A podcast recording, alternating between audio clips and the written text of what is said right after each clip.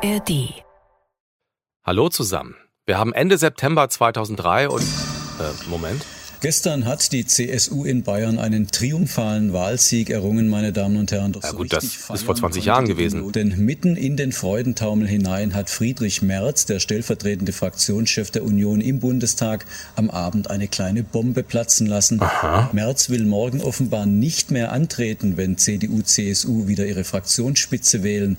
Aus Protest, wie es heißt, gegen den Kompromiss zur Gesundheitsreform. Ja, manchmal läuft's nicht so, wie man sich das wünscht, ne? So ist es auch bei den Grünen, also bei denen von der Weser. Auch hier macht einer einen Rückzieher. Vergangene Woche hatte Ailton noch angekündigt, in dieser Woche seinen Vertrag zu verlängern, aber plötzlich sieht er schon wieder ganz anders aus. Wir hatten eigentlich den Eindruck, ja, wir kommen uns da näher und finden da Lösungen. Und, und, und ich habe zweimal mit Werder Termin für, für Thema meine Verlängervertrag. Wir haben keine von meiner Seite oder von Werder Bremen Seite, das äh, hat nicht so funktioniert und ist normal. Merz wird zum Weitermachen überredet, bei Ailton sieht es schlecht aus. Das Werder-Märchen 2004. Die Doublesaison Reloaded.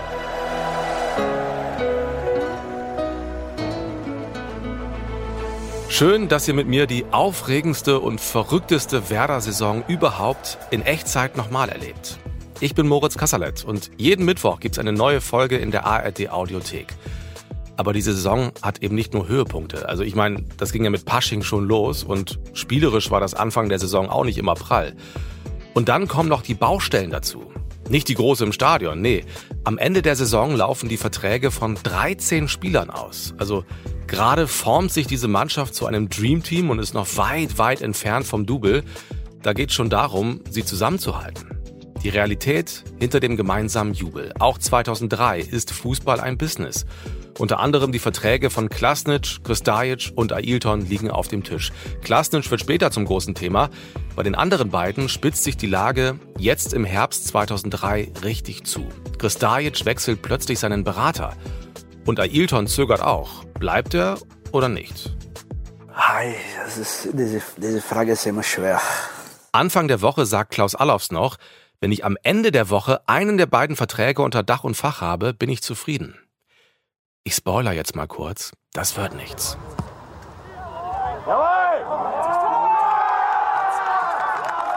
Ein anderer Stürmer drängt sich auf. Unter der Woche spielt Werder beim Oberligisten SC Weihe, südlich von Bremen. Thomas Schaaf will natürlich die Spieler bei Laune halten, die in der Bundesliga nicht oder nicht so oft spielen.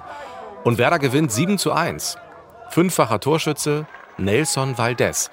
Und die Bremer Presse fragt, Sag mal, ist der nicht auch langsam mal einer für die Startelf der Bundesliga?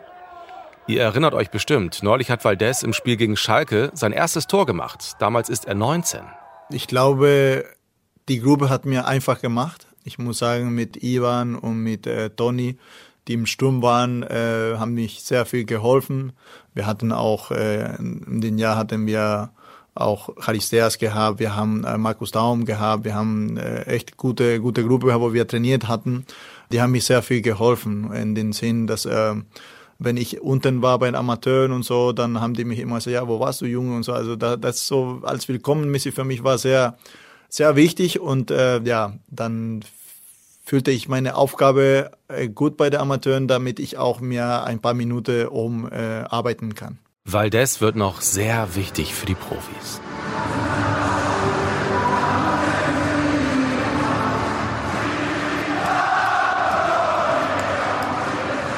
In Köln wird er kurz vor Schluss eingewechselt. Wir haben den 27. September 2003. Werder ist Dritter, das Wetter ist immer noch schön und ich habe in meiner Mannschaft, bin ja damals Co-Trainer von Werders U13, ein Punktspiel bei Union 60, ein Derby sozusagen. Das ist der Nachbarverein von Werder.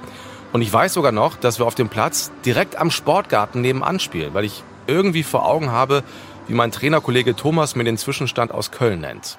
Und der ist sehr erfreulich. Ein besseres Spiel des SV Werder Bremen, muss man sagen. Aber nicht ein besseres Spiel des 1. FC Köln. Der liegt hier mit 0 zu 1 hinten und segelte zumindest 20 Minuten lang unter der Überschrift Angst essen Fußball auf. Ein Festival von Fehlpässen und dann ein freistehender Miku, der per Kopf das 1 zu 0 für Bremen in der zehnten Minute machte. Und Änderung ist bislang aus Kölner Sicht nicht in Erwartung. Der große Manny Breukmann ist Reporter in Köln-Müngersdorf. Das Stadion ist damals, wie viele Arenen in Deutschland, eine Baustelle, wird umgebaut für die WM 2006. Die Gegengrade ist eine reine Betontreppe und komplett leer. Und an diesem warmen Herbstsamstag wirkt es so, als würde nur eine Mannschaft dort arbeiten. Ein Tor ist gefallen in Köln. Das zweite für Werder Bremen. Und Ivan Klasnic, der macht es. Und wieder mal sah die Abwehr von Werder vom 1. FC Köln nicht besonders berauschend aus. Und Klasnic, der zum ersten Mal nach anderthalb Jahren wieder von Beginn an dabei ist, mit dem zweiten Tor in der 40. Minute. Das sieht schon fast so aus, als wenn es fast entschieden wäre. Ein echtes Traumtor. Pass von Miku in den Lauf von Ernst, der rechts im 5-Meter-Raum mit der rechten Hacke, zurückgelegt auf Klasnic, der Ball hüpft ein bisschen und Klasnic schiebt ihn aus der Luft mit links halb hoch ins lange Eck. Werder zaubert. Und Fabian Ernst ist an diesem Nachmittag der überragende Mann, bereitet drei der vier Tore vor und bekommt im Kicker eine glatte Eins.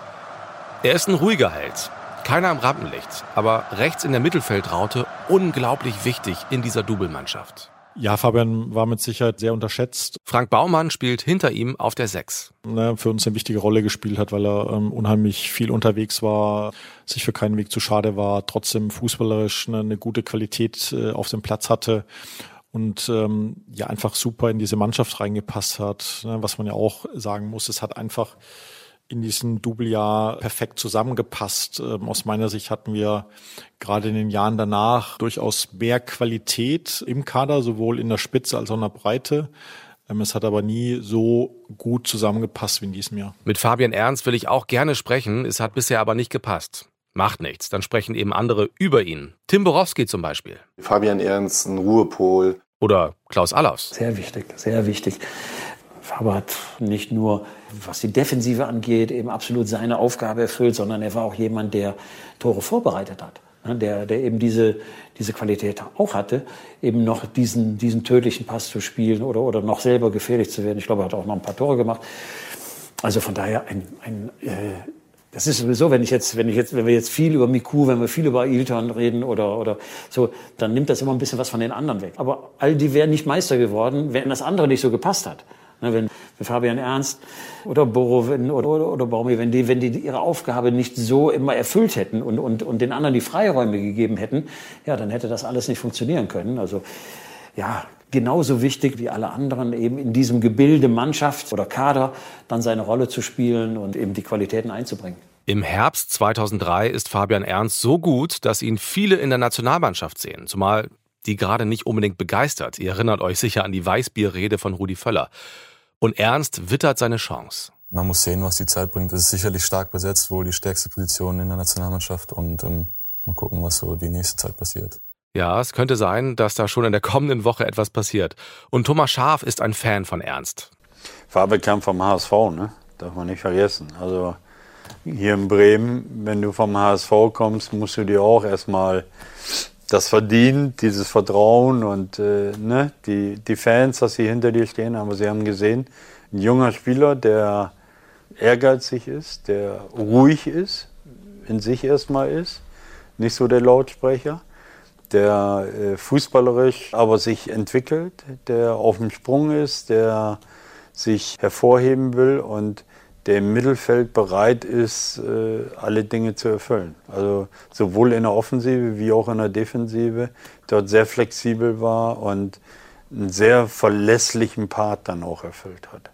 Auch im, im Wechsellauf, wenn man das immer mal wieder gesehen hat, Frank Baumann so ein bisschen auf der defensiven Mittelfeldposition, eher auf der Halbposition, auch immer diesen Wechsel zu haben, bereit zu sein, andere abzusichern, aber bereit zu sein, auch vorne reinzugehen, zum Tor zu gehen er hat eine tolle Entwicklung genommen.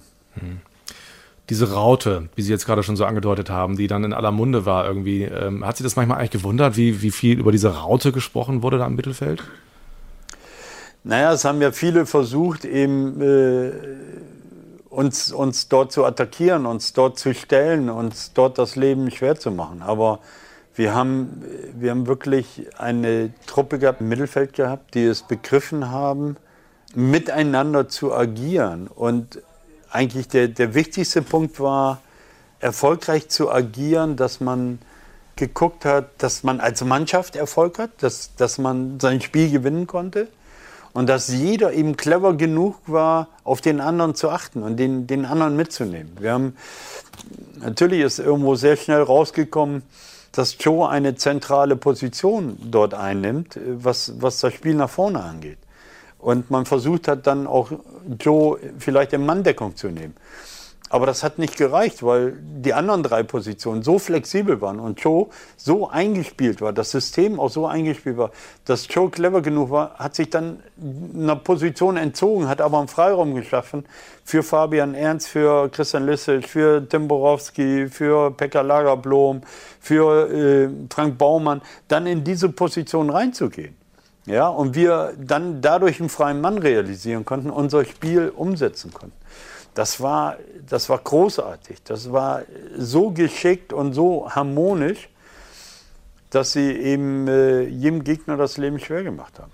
Ja, die Raute. Nicht nur in Grün auf dem Trikot, sondern eben auch im Mittelfeld. Und Thomas Schaaf hat uns eben ganz anschaulich beschrieben, warum Werder das Double geholt hat. Mit der Raute und den passenden Spielern war die Mannschaft einfach schwer zu knacken. Vorne in der Raute Miku, rechts Ernst, links Listisch, später dann Borowski und hinten Baumann. Und wir lüften in diesem Podcast ja auch ein paar Geheimnisse. Tino Polster ist damals Mediendirektor und erinnert sich an einen Moment im Sommertrainingslager auf Norderney, also am Saisonbeginn. Ja, Werder hat ja schon in der Saison vorher 0203 äh, immer mal wieder mit der Raute gespielt, aber vor jeder Saison bespricht man sich natürlich und äh, ich durfte mal Mäuschen spielen, ähm, als an der Taktiktafel, in dem Fall war es ein Flipchart, Thomas Schaf stand und äh, mit ihm auch ein paar Spieler, unter anderem Johann Miku. Und darüber philosophiert wurde, wie denn tatsächlich die beste Positionierung, die beste taktische Grundausrichtung auf dem Feld äh, sein sollte. Und dann ist es nach vieler Diskussion tatsächlich dann die Raute geworden, das Erfolgsmodell für diese Saison. Das heißt, die Mannschaft hat das mitbestimmt? Ja, ich weiß gar nicht, ob Thomas die Mannschaft mitbestimmen lassen wollte. Es kam einfach zu einer Diskussion vor diesem Flipchart. Und dann wurde dies und jenes hin und her erwogen, auch von den Spielern. Aber ich denke, dass Thomas schon einen ganz klaren Plan hatte, was er gerne machen wollte. Frank Baumann ist damals auch dabei. Ja, Thomas Schaaf hat ja nicht immer die Raute gespielt. Ne? Das war schon etwas, was, was er sich immer vorstellen konnte. Wir haben ähm, sehr früh, 99, bei Thomas Schaaf die Viererkette gespielt, sind dann aber auch mal umgeschwenkt für ein, zwei Jahre auf die Dreierkette mit äh, Frank Verlat, Mladen Kristac und, und mir weil es eben halt äh, zu dem Personal eben auch gepasst hat. Ähm, und diese Flexibilität hatte Thomas Schaf und hat immer versucht, für diese Mannschaft, ähm, für das jeweilige Personal das richtige System zu finden. Und er war überzeugt davon, dass, dass die Raute ähm, ne, das Richtige ist, trotzdem äh, natürlich auch mit der Mannschaft auf dem Trainingsplatz immer wieder mal durch an den Abläufen gearbeitet, ähm, vielleicht auch mal gewisse Dinge ausprobiert. Ähm, aber wir sind dann gemeinsam zur Überzeugung gekommen, dass, dass das beste System ist. Thomas Schaaf das vorgegeben hatte, ähm, wir trotzdem unsere Meinung auch sagen konnten, auch zu gewissen Abläufen und da, glaube ich, einen guten Mix äh, gefunden haben, äh, was ähm, dann wirklich von außen vorgegeben ist und ähm, trotzdem hatten wir eine Mannschaft, die auf dem Platz, glaube ich, auch gewisse Dinge entscheiden konnte und sich da auch natürlich in den Diskussionen äh, mit dem Trainerteam auch eingebracht hat. Und an diesem 27. September 2003 entscheidet sich die Mannschaft dazu, in Köln ein richtig gutes Spiel zu machen. 2 zu 0 für Werder Bremen. Gerade wieder eine Möglichkeit durch Ailton. Eben ein Schuss von Miku, der dann allerdings glänzend pariert wurde von Stefan Wessels. Wessels verhindert Kölner Blamage, schreibt der Kicker hinterher. Werder vergibt viele gute Möglichkeiten, trifft aber manchmal auch. Tor Köln! Das war's dann wohl. Paul Stalteri, der Kanadier, geht an der linken Seite durch. Zunächst die Abwehr, aber dann kriegt er den Ball doch nochmal und aus Spitzenwinkel schiebt er ihn in die Massen und es steht 3 zu 0 für Werder Bremen. Ich bin inzwischen von Union 60 rüber zu Werder gelaufen und sehe die Schlussphase im Vereinsheim auf Platz 11. Köln schießt ein Tor und Werder mit dem Schlusspfiff auch noch. Und so klingt es im Radio. Es jetzt wirklich das 4 zu 1, nachdem der Hackentreffer von Caristeas in der 86. Minute nicht anerkannt wurde. Jetzt macht er es tatsächlich. Jetzt macht er das 4 zu 1. Der SV Werder Bremen weiter oben an der Tabellenspitze zusammen mit den anderen Spitzenclubs. Und die Kölner Spieler müssen sich Pfiffe von ihren eigenen Fans gefallen lassen, jetzt wo sie sich dort verabschieden. Das war die ARD-Bundesliga-Konferenz. Wir geben wieder in die Funkhäuser. Werder ist jetzt Zweiter. Ein Punkt hinter Spitzenreiter Stuttgart. Und Klaus Allofs mag das. Die Ausgangsposition ist super. Die Mannschaft hat das bewiesen, dass sie das Zeug hat, da oben mitzuspielen und äh, dass man unheimlich motiviert ist und ehrgeizig ist, da oben äh, dran zu bleiben. Und einer von den Motivierten ist Johann Miku. Im Moment läuft es prima, ganz objektiv betrachtet. Mit dieser Mannschaft ist alles möglich, auch Erster. Also ihr merkt, Werder wird nicht nur auf dem Platz offensiver, sondern auch in den Interviews. Am nächsten Tag ist die Laune gut am Weserstadion. Schon mal auf die Tabelle geguckt? Ja. Und? Sieht schön aus. Oben. Noch nicht ganz oben. Nee, noch nicht. Und auch Thomas Schaaf sieht noch eine Mannschaft über Werder. Werder ist weiter. Das ist schön, ja. Und äh, ist sicherlich ein sehr angenehmer Blick. Und äh, kann man sich sicherlich drüber freuen. Ja, Werder will mehr als Platz zwei. Und in der letzten Folge habe ich euch ja davon erzählt, dass beim Spiel gegen 60 München die ersten Transparente in der Ostkurve hingen mit der Frage, ob Werder in dieser Saison Meister werden könnte. Und da habe ich euch gefragt, wann ihr vor 20 Jahren das erste Mal wirklich daran geglaubt habt, dass Werder die Schale holen könnte. Und es sind wirklich überwältigend viele Nachrichten gekommen. Per Mail an werdermärchen.radiobremen.de und auch per WhatsApp Sprachnachrichten an die 0421 246 1899. Und für ganz viele von euch war der Sieg in Gladbach in der Rückrunde so ein entscheidendes Spiel, äh, als Frank Baumann in der Nachspielzeit das Tor gemacht hat und dann rüttelnd am Zaun auf dem Bökelberg stand. Und nur wenige von euch haben wirklich jetzt schon im September ernsthaft daran geglaubt, dass Werder Meister werden könnte. Und wir werden viele eurer Nachrichten in den kommenden Monaten immer mal wieder einbauen in diesem Podcast.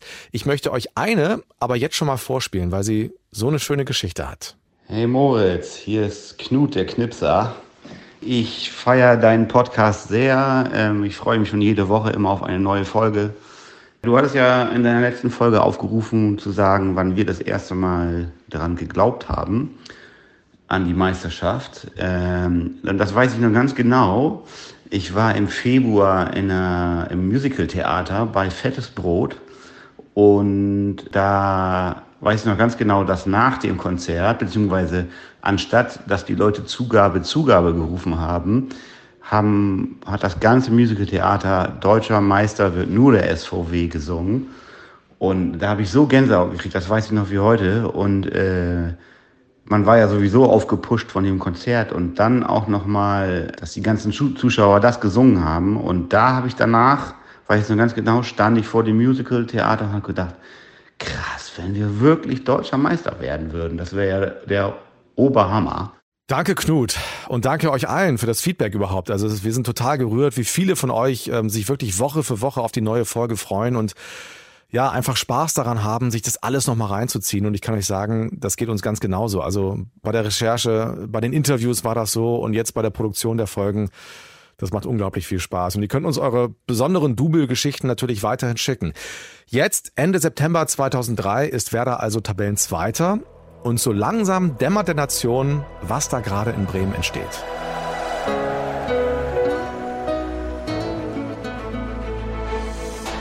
Hallo, hier ist Thomas Schaaf und in der nächsten Folge merkt Deutschland, was für eine tolle Mannschaft wir haben. Und die nächste Folge erscheint natürlich am Mittwoch in der ARD Audiothek. Folgt und abonniert uns gerne, das kostet nichts und ihr verpasst keine Folge. Und bewertet uns und empfehlt uns weiter. Dies ist ein Podcast von Felix Gerhardt und Moritz Kasserlet für Radio Bremen und den Norddeutschen Rundfunk. Redaktion Martin Seidemann, Produktion Karin Huxdorf und Phil Neumann. Bis nächste Woche.